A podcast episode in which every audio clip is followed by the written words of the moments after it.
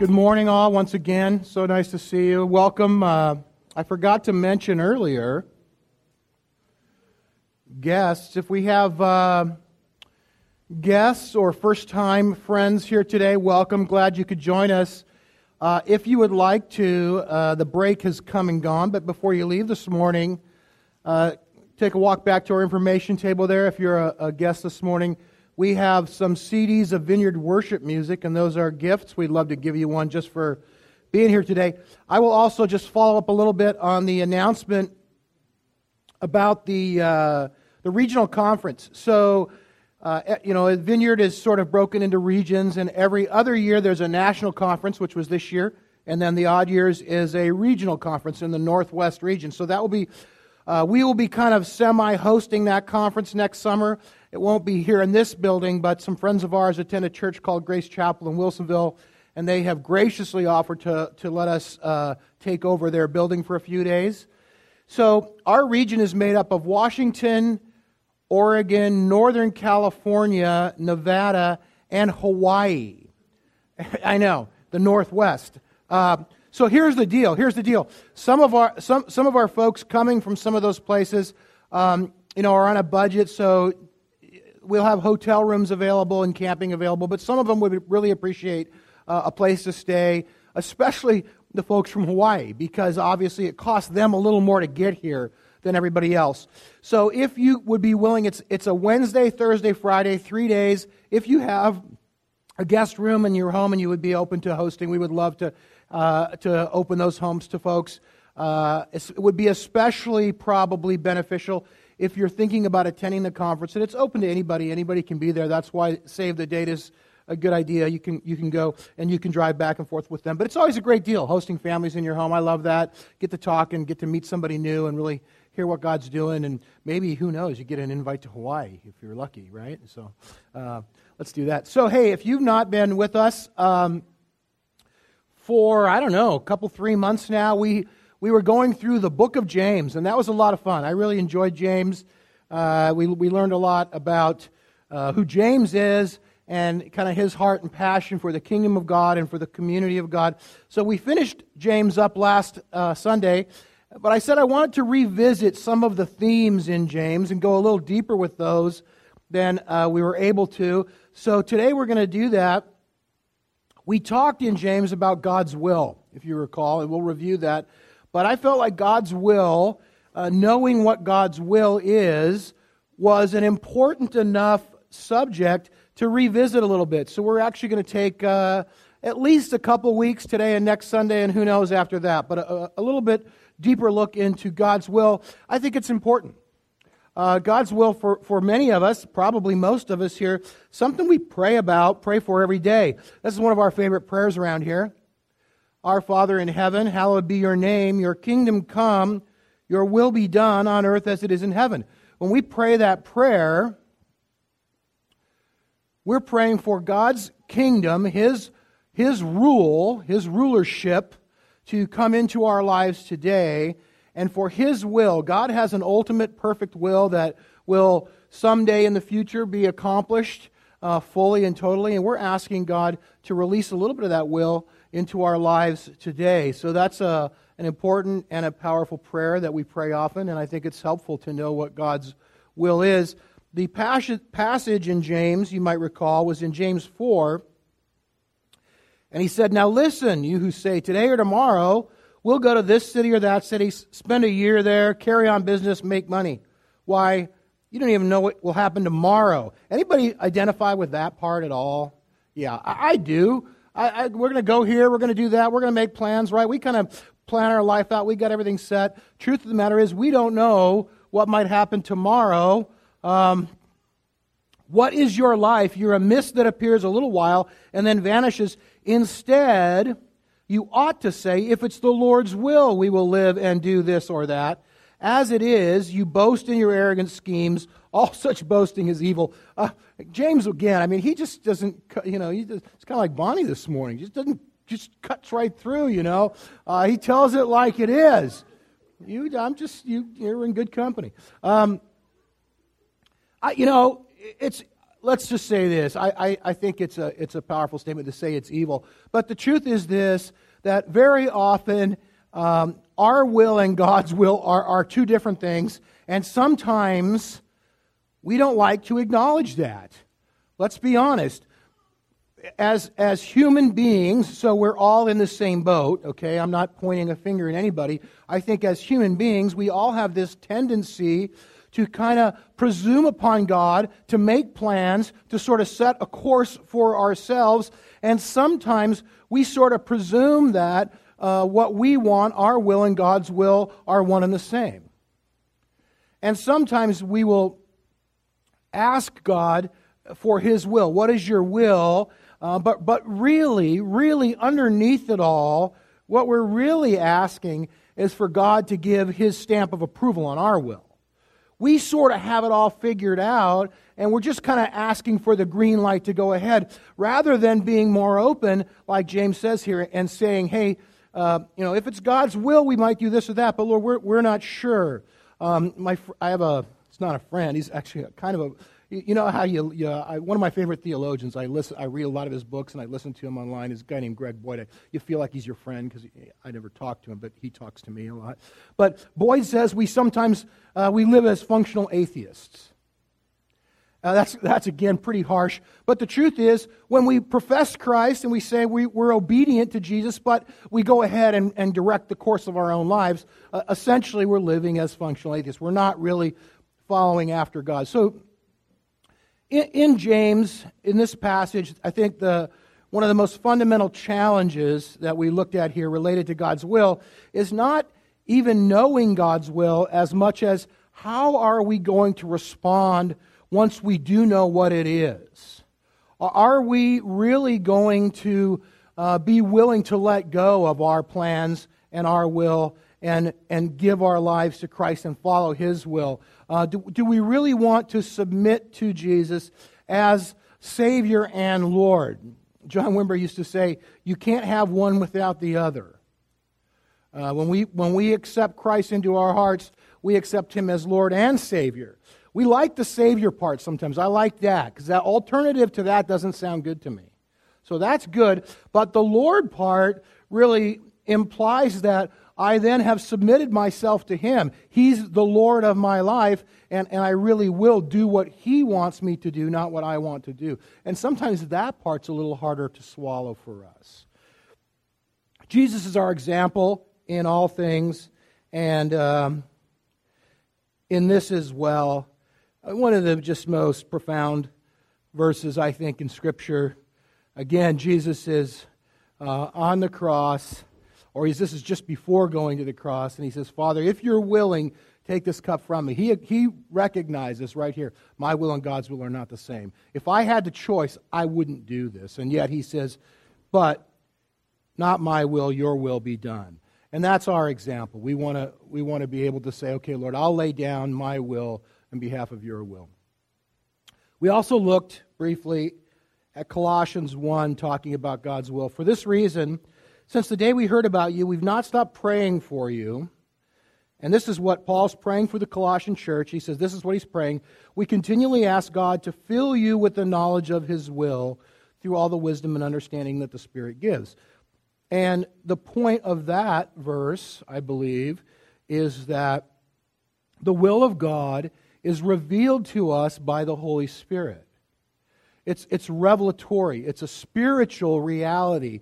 It's not something that we can be smart enough to figure out. You can be as smart as you can be, or as smart as anybody can be. It's not a matter of intelligence or knowledge. It's not something we can we can uh, deductively reason or figure out on our own. It's really given to us by the Holy Spirit. So, with that in mind this morning, I, I want to talk about how, how do we receive that? How do we come to know God's will? And there, there are multiple ways, but the first way that we do is God's will in God's word. So, I want to talk a little bit about God's will and God's word today. Let's, uh, let's pray, and we'll do that. Father, thanks for your word. Open our hearts to receive from you this morning, Lord, all that you have for us, uh, that your will w- really would be done here, that you would guide us and lead us by your Spirit. Amen. So, um,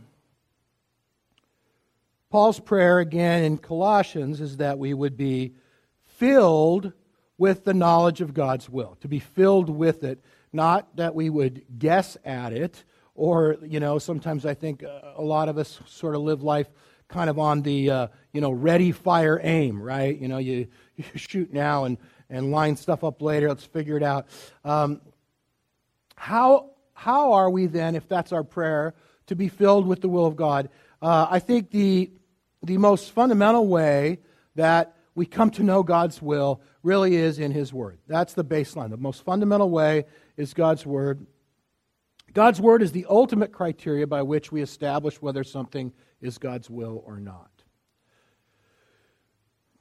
The, uh, one of my favorite verses is in Psalm 119. Psalm 119, again, is a extended uh, sort of song of praise to the Word of God. And in the middle of that, and you've heard this verse before, you've heard it sung before. Uh, Your word is a lamp for my feet, a light to my path. I love that little picture I found there. I wish you could see it better, but the, the image of that verse really is, is that. It's, it's a, an oil lamp, and I don't know if you've ever been camping or out in the wilderness where you're walking and, and that lamp really lights up a little bit of the path ahead of you and you can kind of see the next step or maybe the next couple steps. You know, today we sort of have these big spotlights and lights up everything you can see everything, but he's not talking about that.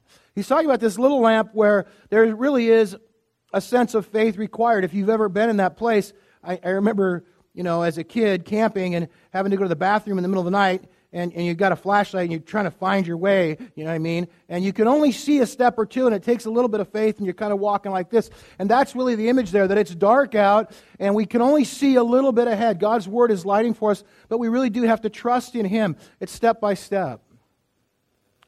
Now, God speaks to His people, and we, uh, we believe that, don't we? How many of you believe God speaks to you?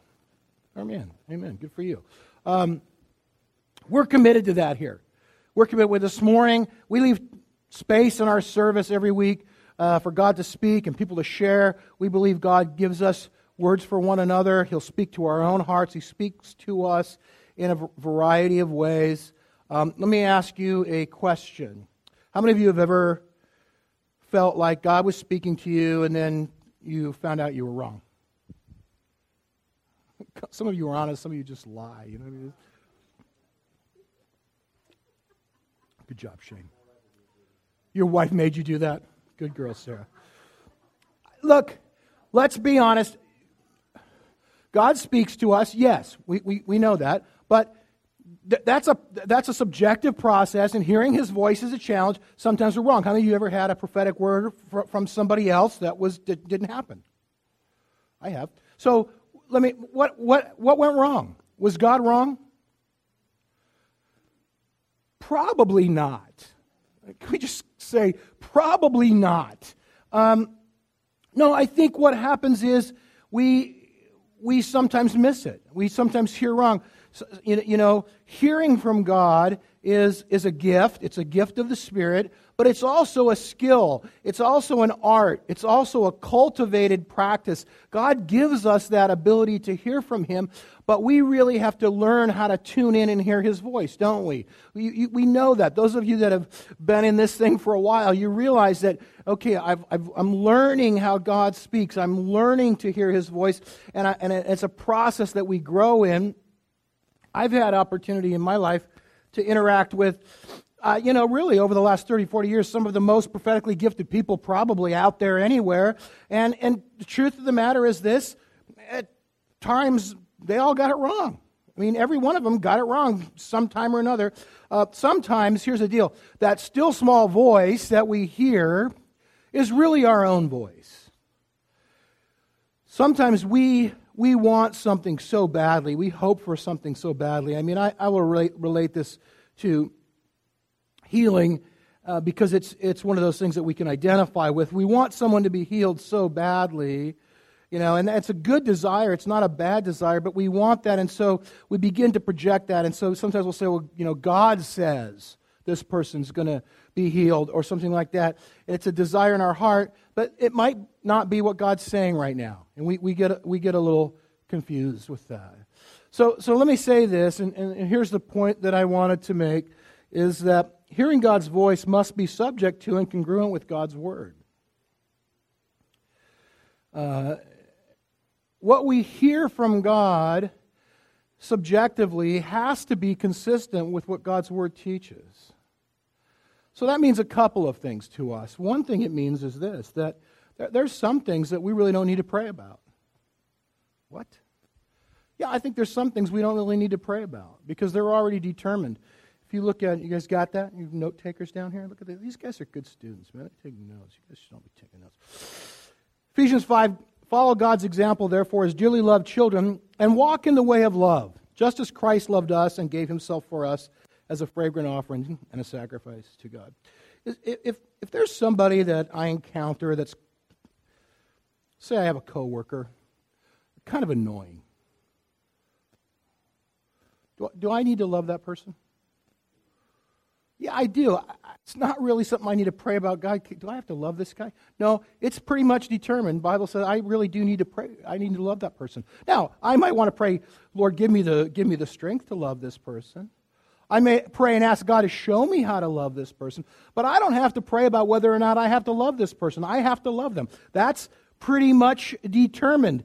Um, should I live a generous life or should I live a kind of a stingy life? Well, according to Scripture, God says I should live a generous life. That's what He's called His people to do, is to be a generous people. I don't have to pray about that.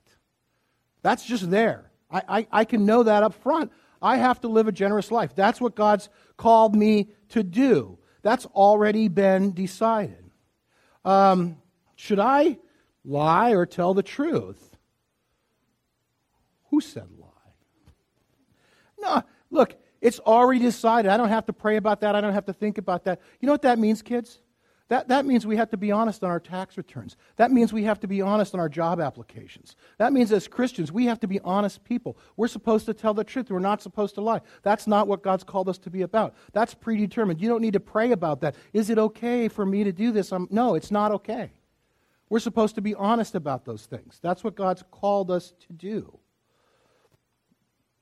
Should I be faithful to my spouse or should I have this affair, even though this person is just so attractive to me?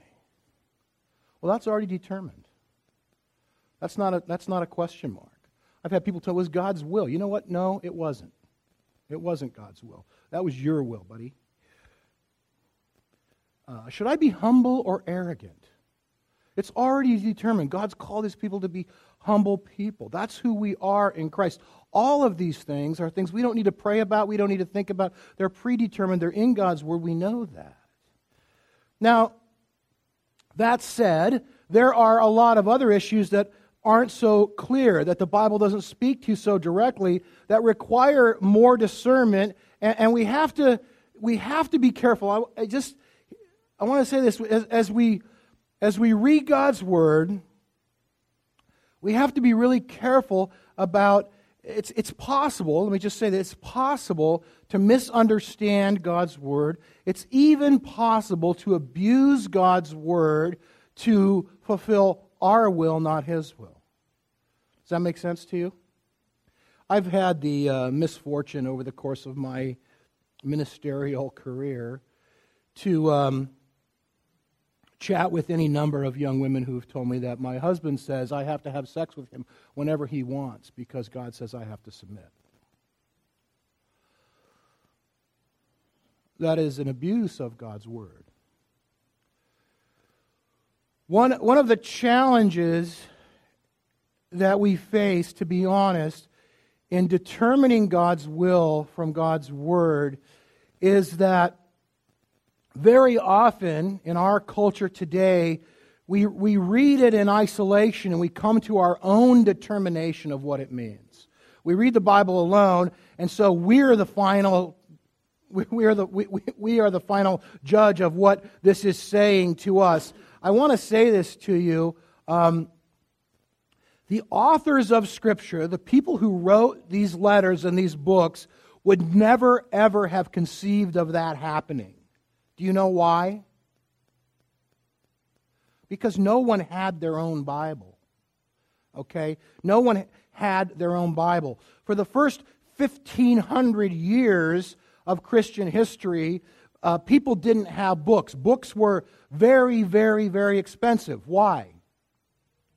Because they had to be copied by hand. No one had books except the, the wealthiest people. Uh, and because of that, because books were so rare, uh, literacy rates were lower. The people that wrote the Bible would never have conceived of a person sitting in a room somewhere reading the Bible and coming to determination of what it means. They would have only conceived of being read out loud in community. Revelation chapter 1 uh, points to that. It says, Blessed is the one who what? reads aloud the words of this prophecy. Blessed are those who hear it, take to heart what is written in it. It's read aloud. In, in the early church, remember when Jesus went into the synagogue, what did he do? He unrolled the scroll and he read it out loud. When the church would gather, and really not just the early church, but 1,500 years of the church, uh, only when you know Gutenberg invented the printing press, and from then on, did people could people go to the store and buy their Bible and take it home and read it. Um, the, the, scripture was read in community out loud, and it was discussed and talked about. And the Bible uh, clearly tells us that we need to do that. We need to read and study in community. I'll be honest, the Bible also talks about the value of teachers. Now, it, the teachers have a higher, a higher level of judgment on them. We talked about that in James. Uh, it's important for teachers to make sure they get it right. But again, we, we process together in community, we don't process individually. And when we do that, there's much less opportunity for us to come up with some wacky interpretation. So I just want to say I think it's important to look, discerning God's will is an important thing, isn't it? The stakes are fairly high at times. Isn't, isn't that true? Should I marry this person or not marry this person? Should I take this job or not take this job? Should I move my family across the country? Those are big decisions. If God's will is a part of that decision, we want to do everything we can to get it right. And if God's word is the ultimate way by which we determine that, we want to get that right too. Let me make sure uh, you're not uh, hearing me say something I'm not. Um, we should read the Bible on our own. It's okay, all right? Be, be at peace. Uh, you, it's, it's great to have your, your, almost probably all of us at some, you know, sometime during the day have some, uh, you know, some Bible study habit where we read on our own. And, and I, want, I, want to, I want to encourage you in that. I'm not discouraging you in that. All I'm saying is that shouldn't be the only way. You really should, you, you, it's, it's perfectly fine to have your devotional time, to have your quiet time, to read the Bible, to study the Bible on your own, but you should also do that in the context of community. Um, because, in the uh, famous words of John Wimber, you don't know what you don't know. You don't know what you don't know. And uh, sometimes we can come to think we know something that we don't. Don't assume that what you think the Bible says is what it means. We want to be responsible. We want to be humble. Uh, we want to look a little deeper. We want to read in community. We want to consider context. We want to consider culture. We want to consider background. We want to consider literary devices.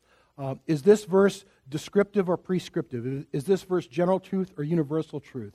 Uh, these, are, these are important things. These are important things. Here's a little take home for you. A text without a context is a pretext for a proof text. Boom.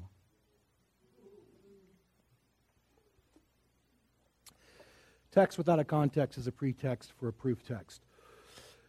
I heard uh, about a uh, young woman who started a business, and she was very excited about it, very creative uh, type, and uh, it started off really well. A few months, she was, you know, was doing good, it's getting going, and then all of a sudden, some things kind of got out of order a little bit, and and uh, it ended up going sideways, and she ended up having to shut the business down and and actually file bankruptcy and lost money on the deal. Very, very, very disillusioned. Very disillusioned young lady because she had uh, really prayed about this business and felt that God had given her um, a text for her business. Commit to the Lord whatever you do, and He will establish your plans. Sounds pretty straightforward, doesn't it? Uh, do you think it's possible to commit to the Lord what you do and have your plans not succeed? Yeah, yeah, I think it is. Um, there's, a, there's, a, there's an interpretive principle that goes with that verse that we have to understand. Otherwise, you're going to end up being where she was. Very disillusioned and in some, in some ways blaming God for the failure of a business that really was not God's fault. I want to give you another example. We've got a few more minutes, so I'll give you one more example. Um, it's kind of a controversial one, but hey, what fun would it be if we didn't do controversial ones, right? Um, 1 Timothy chapter 2 A woman should learn in quietness and full submission. I do not permit a woman to teach or to assume authority over a man. She must be quiet. Uh, one of the more, that's one of the more volatile passages in Scripture, over the, especially over the last 10 years or so. Uh, recent history, more and more denominations have made decisions uh, to ordain women, to allow women to function in various areas of leadership in the life of the church. Uh, our movement that we're a part of, the Vineyard, in 2006. Prior to that, it was a little bit ambiguous. We never had a statement that said women couldn't be in leadership, but we never really had one that said they could either. So it was sort of um, undetermined. But in 2006, Vineyard Board of Directors said, in response to the message of the kingdom, the leadership of the Vineyard movement will encourage, train, and empower women at all levels of leadership, both local and translocal. The movement as a whole welcomes the participation of women in leadership in all areas of ministry. So we have in the Vineyard movement today across the nation and around the world uh, senior pastors of churches that are women. Uh, in the Northwest here, our regional overseer is Rose Swetman in Seattle. She is, she is a woman. And uh, again, uh, some people have a hard time with that because of this verse. And at face value, it appears as though that would be a violation of Scripture to ordain women or even allow a woman to speak in the life of the church, which we have had that here. Now, uh, Donna doesn't preach very often because it's, it's, it's uh, hard for her to. She, when she does, everyone always really likes it, and they always come up to me later and say, hey, you should have Donna preach more often. I go, no, don't keep talking to the wrong person. Um, I would have her all the time if she, if she would be willing to do it. But I didn't know this, but even over the years, there have been people that were concerned about that, upset about that, because they didn't think she should be speaking. Um, I want to look at the verse that, a couple of verses just prior to that verse we just read. First of all, it says, Therefore, I want men everywhere to pray, lifting up holy hands without anger, disputing. Why don't we just work on that one for a while? Guys, I, come on. Uh, get that done, and then we'll talk about the ladies. All right, gentlemen? Uh, but then he says, I want women to dress modestly with decency and propriety, adorning themselves not with elaborate hairstyles or gold or pearls or expensive clothes. Uh, do we have any elaborate hairstyles today? I'm not sure what that means, to be honest, but if there are any, does anybody have elaborate? Janet, that's a little elaborate. Just a little flip, a little flip. You, that is not an elaborate hairstyle. That is not a hairstyle. So Per, what about, let me ask you, jewelry, ladies, gold jewelry, pearls? If you have those on, uh, you shouldn't have them, but we, we have a box over here. You can just drop them in the box, and we'll be glad, glad to take those things off your hands for you. Uh, expensive clothing. I'm not even going to go down that road. You, I don't even know what that means if you have expensive clothing. No, here's the point. The point is simply this that we don't necessarily adhere to that part of this passage but we make such a big deal over the other part. Um, couple things. First of all, first of all, there is there are principles we can derive from this passage. Okay, there are principles we can derive from this passage, but the issue for us today is that it is culturally relevant. There are issues here uh, it, it, that were that were important uh, at the time that it was written, in the culture it was written, that aren't as important today. Context must inform theology. Right, Brogan? Context must inform theology. The, uh, this passage, it really as well as the whole Bible, were written in a very, very patriarchal society. Uh, there, there, again, there are principles that can be extracted from this, but let's, let me say this there are also exceptions to that in Scripture. And anytime there's an exception to something Scripture says, we have to realize that, that that's not a universal truth, it's a cultural truth.